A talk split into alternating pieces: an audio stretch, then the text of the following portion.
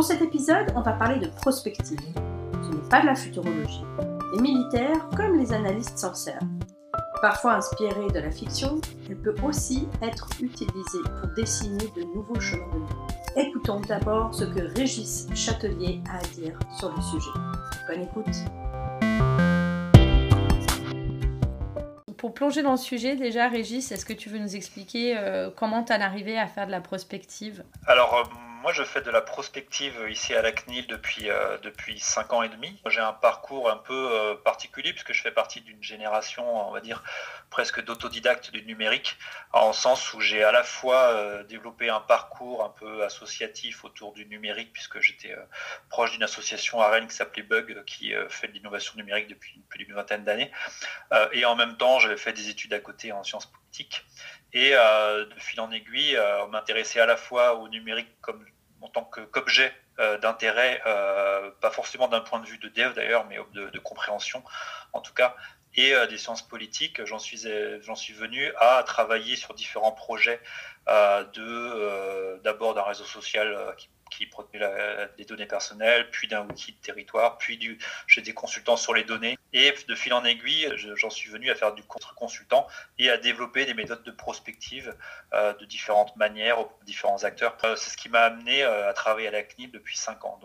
Justement, on va peut-être profiter de, cet instant pour que tu nous présentes la CNIL depuis la perspective des citoyens, en fait, en quoi la CNIL est utile à notre vie publique et aussi euh, bah, pourquoi la CNIL fait de la prospective. La CNIL, c'est l'autorité de protection des données en France, qui est une autorité administrative indépendante, date de 1978, qui a pour vocation de euh, prendre en charge, qui a trait à la protection des données et des libertés, sur la base d'un texte qui était connu, qui s'appelle la loi informatique et liberté de 1978, et aujourd'hui du RGPD, le règlement général à la protection des données, et d'autres textes, mais je n'expliquerai pas tout. Mais l'idée, c'est que dès lors qu'un organisme, une entité publique ou privée collecte des données personnelles d'une personne, il est responsable de traitement, donc il est en responsabilité vis-à-vis de la personne, parce qu'il détient d'une certaine manière une part de la personne, qu'on considère données personnelles en, Europe comme étant constitutives de la personne. Et la personne a de fait des droits et peut faire valoir ses droits, notamment auprès de c'est pour ça que souvent on parle du gendarme des données personnelles dans les médias, mais euh, c'est beaucoup plus vaste en fait l'activité de la CNIL. C'est une activité qui va de la rédaction du texte de loi qu'on ne rédige pas, on n'est pas législateur, mais on, peut émettre des avis, à euh, publier des guides pour les, entreprises, à avoir un centre d'appel téléphonique quand monsieur ou madame tout le monde se pose des questions sur euh, pourquoi je reçois des spams ou pourquoi euh, on m'a appelé, etc. etc. Et l'autre spécificité de notre sujet, c'est qu'on est dans le, finalement un sujet qui est très numérique et très lié à l'innovation et très lié finalement à des choses qui bougent très très vite. Et pourquoi de la prospective? Donc la CNIL en fait s'est dotée d'une cellule de prospective depuis 2012 euh, ce qu'on appelle le pôle innovation études et prospectives, qui est aujourd'hui le LINK, laboratoire d'innovation numérique de la CNIL. Et euh, l'intérêt pour nous de faire appel à la prospective, c'est justement être en capacité, un, de se préparer à des nouveaux usages, des nouvelles technologies, des nouvelles manières de faire qui vont avoir un impact direct sur l'activité de la CNIL et également d'éclairer des sujets pour l'extérieur. Cette, ce prisme CNIL, euh, on a tendance à repérer dans les technologies les risques associés à la protection des données. Par la prospective, euh, c'est pas de la futurologie. Il n'y a pas du tout la notion de prédire le futur, mais c'est s'y préparer et anticiper différents types de scénarios possibles. Sur votre site, j'ai vu euh, passer l'appel à fragments. Euh, un appel à fragments avec un exercice, une invitation euh, au grand public, aux artistes, aux philosophes, aux économistes, vraiment à qui que ce soit qui soit intéressé au sujet du futur, sur un scénario qui est projeté en 2030. Est-ce que tu peux nous parler un petit peu plus de cet appel à fragments? Donc c'est un appel à fragments qu'on a publié effectivement en septembre 2020 dans le cadre de la rédaction d'un cahier innovation et prospective. souvent, on va faire appel à la prospective, au scénario prospective et au design fiction, en général en parallèle d'une publication plus analytique d'un sujet, euh, dans laquelle on va explorer une technologie, euh, un secteur, un sujet, pour aller vers des recommandations, toujours associées à la partie plus prospective et design fiction. Et dans ce cadre, en fait, on avait travaillé avec une personne qui s'appelle Daniel Kaplan pour un appel à fragments des imaginaires. On retrouve beaucoup dans la fiction, finalement, des, des, fragments de création qui ressemble assez fortement à ce qui peut nous attendre dans les usages du réel en fait. Et finalement, la fiction, et surtout la fiction un peu ancienne d'ailleurs, dit beaucoup des usages du numérique d'aujourd'hui. C'est des travaux qu'on a fait assez régulièrement par nous-mêmes, via des ateliers avec des personnes extérieures, des experts. On ne l'avait pas encore fait avec un appel à public. Et donc l'intérêt de cet appel, c'est de voir comment justement on pouvait alimenter notre réflexion qui était dans le cadre d'une analyse des plaintes reçues à la CNIL, de voir comment des personnes pouvaient nous ouvrir nos champs euh, un peu plus largement sur euh, ce que eux repèrent comme fragments de la fiction qui pourraient nous intéresser pour imaginer le futur. Quand on parle de données personnelles, il y a quand même énormément de choses qui ont été imaginées précédemment, qui reviennent d'une sous une forme ou une autre, jamais complètement bien entendu, mais des, spécificités trouvées par un auteur de fiction il y a quelques années. Bien sûr, tout le monde pense toujours à 1984 euh, de George Orwell, mais euh, Black Mirror d'un côté ou dans Minority Report, il y a plein de choses qu'on peut retrouver et des choses un peu plus pointues également. On peut anticiper finalement des, des envies d'entrepreneurs ou de, de gouvernements de pouvoir aller vers ce type de proposition. Et donc, ça, ça vient nous alimenter.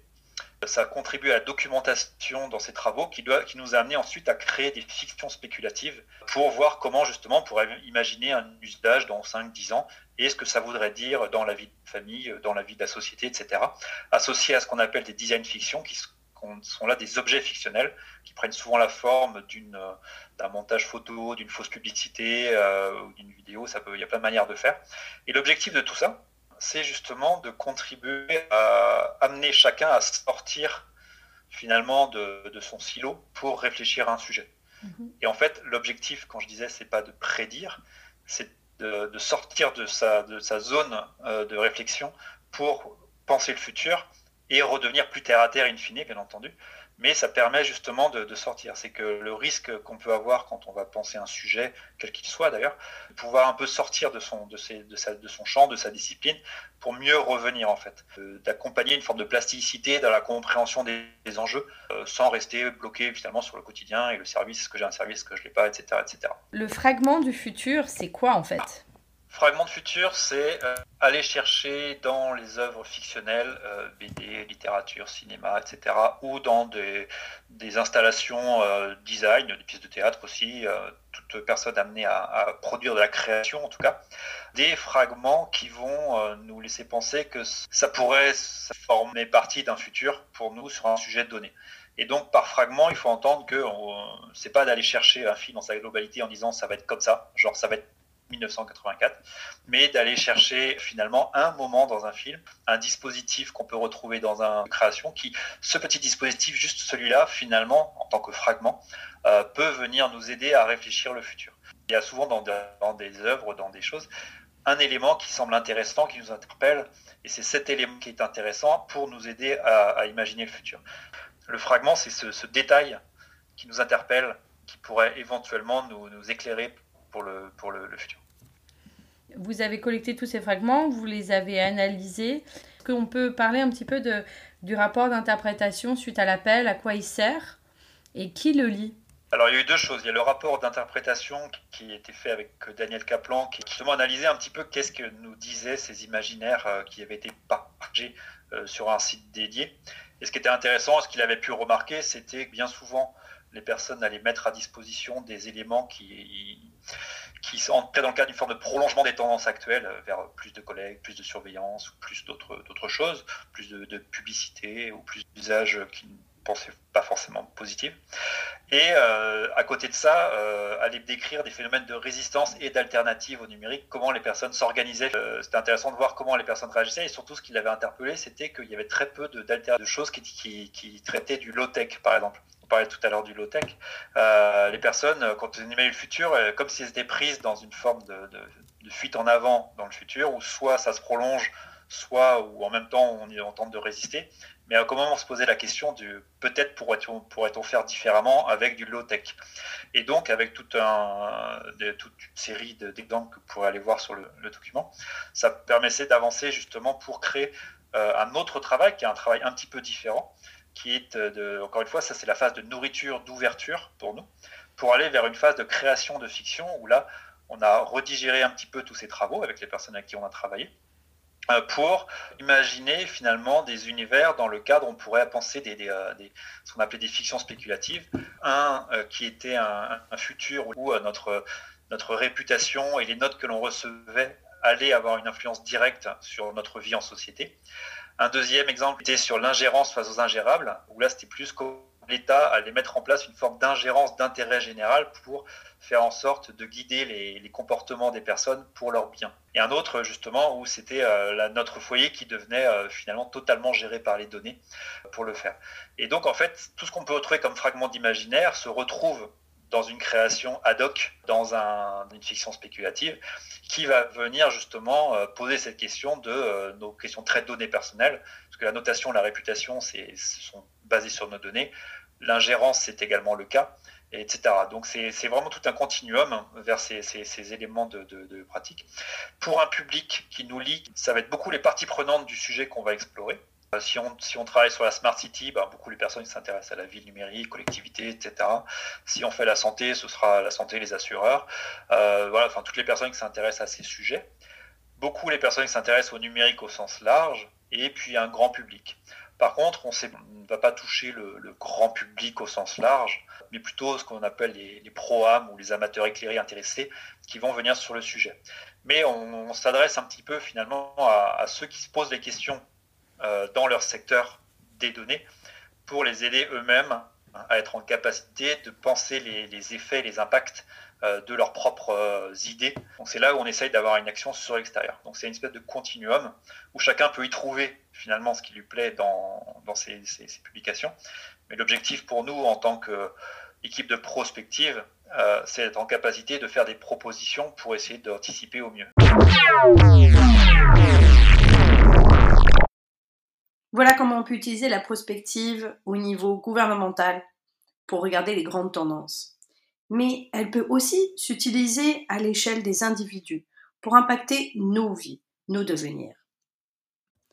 Mon invitée, Delphine Bondran, est consultante. Avant, elle travaillait dans un cabinet de conseil pour les organismes et les organisations. Maintenant, elle est à son compte. Moi, je l'ai rencontrée récemment. Elle m'a parlé de ses ateliers de design fiction. J'ai voulu en savoir plus. Est-ce que tu peux définir un peu spéculation? Qu'est-ce que tu entends par ça? Qu'est-ce qu'on entend dans le, en prospective? Pour moi, la spéculation, c'est euh, justement se projeter, soit euh, des scénarios, euh, des tendances que l'on sent aujourd'hui et qu'on pousse un peu à leur limite. Ça, c'est un peu le, Black Mirror ou le Bright Mirror. du coup, on se dit, bah, tiens, si on était dans un scénario où il y aurait enfin, uniquement low-tech, par exemple, il n'y a plus de technologie, au contraire, tout est hyper voilà, tu, pousses une tendance à, sa limite et tu spécules là-dessus. Et c'est aussi euh, prendre des ingrédients, et là plus dans, dans le cadre du design fiction, complètement improbables pour euh, être en mesure d'imaginer des choses qui ne vont pas advenir nécessairement, mais simplement pour trouver d'autres façons de penser. Par exemple, je sais que l'armée américaine ils utilisent le design fiction et dans leur euh, scénario, euh, ils font venir des zombies, ce qui peut-être euh, ne me paraît pas très probable, on l'espère en tout cas, mais c'est une façon de, de se projeter dans quelque chose qui n'existe pas pour pouvoir penser autrement et développer sa capacité à faire face à de l'imprévu. Si on regarde l'avenir à travers la lorgnette de ce phénomène-là, comment ça impacterait tout le reste et comment on réagit par rapport à cette vision ce tableau finalement qu'on s'est qu'on s'est brossé par euh, la design fiction quoi. Le design fiction. Je sais même pas si c'est masculin ou féminin.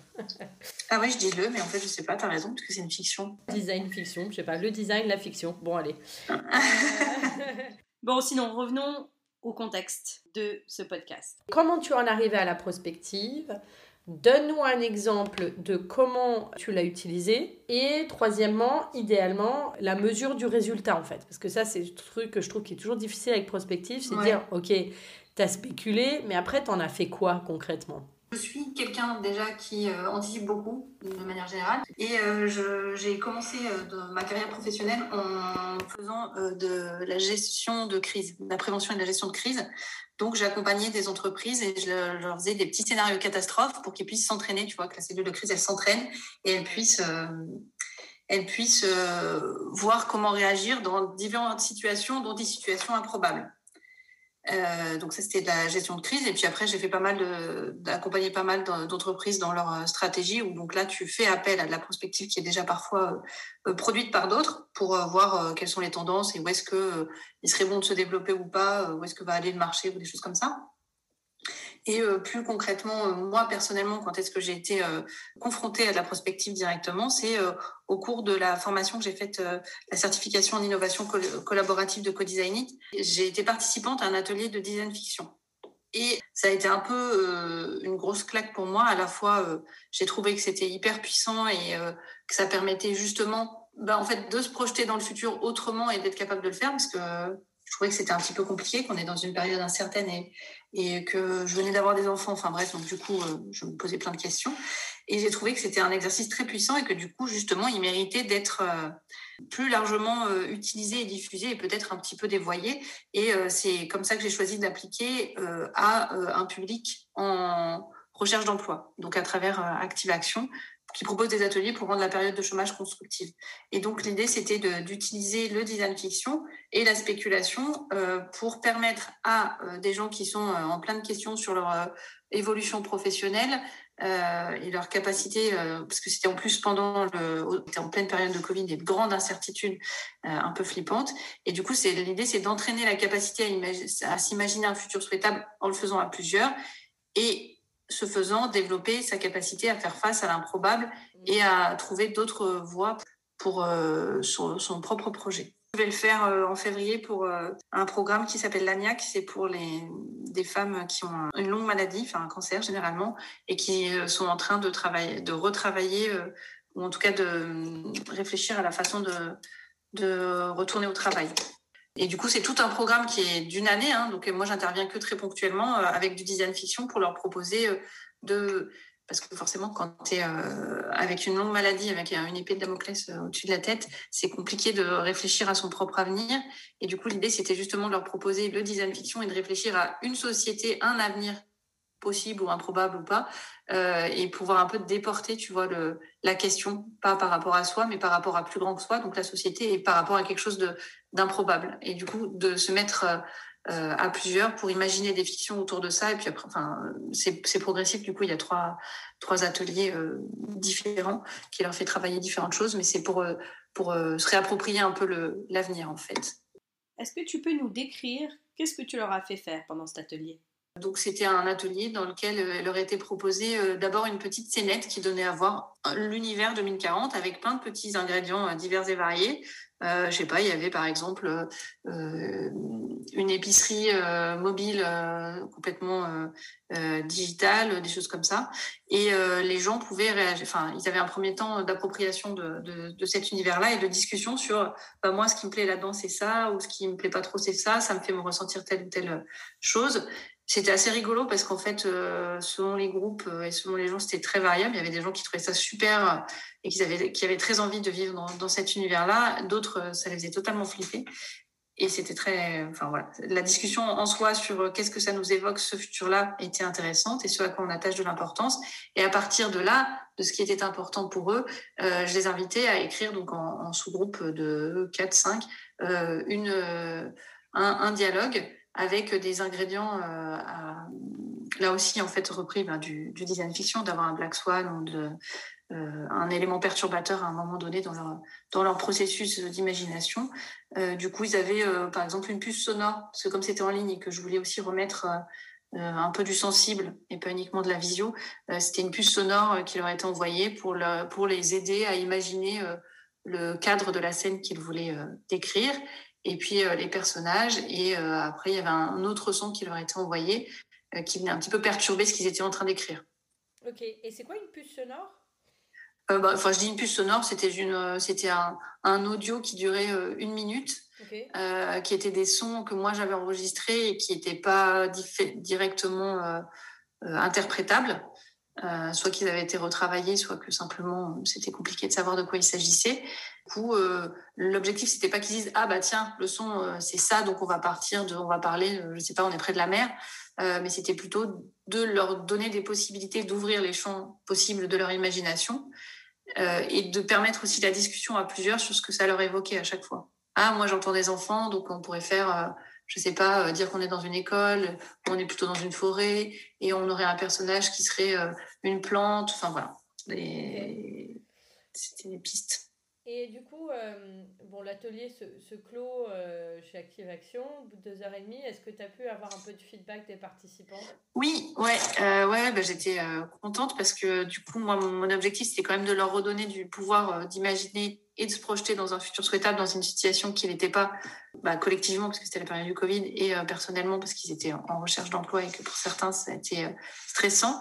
Et euh, du coup, il y a des participants qui m'ont dit bah, c'est chouette, ça m'a redonné envie d'écrire ma propre histoire et de me projeter en 2022, donc moins loin que l'exercice qui était proposé, qui était 2040.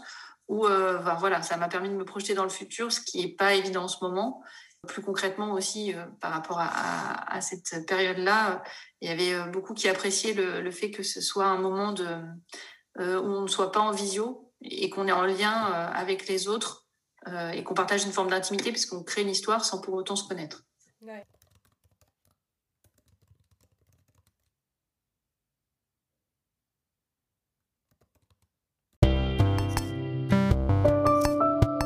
Des épisodes de 20 minutes, pour décoder les tendances sociétales et technologiques, et comprendre les impacts sur nos vies.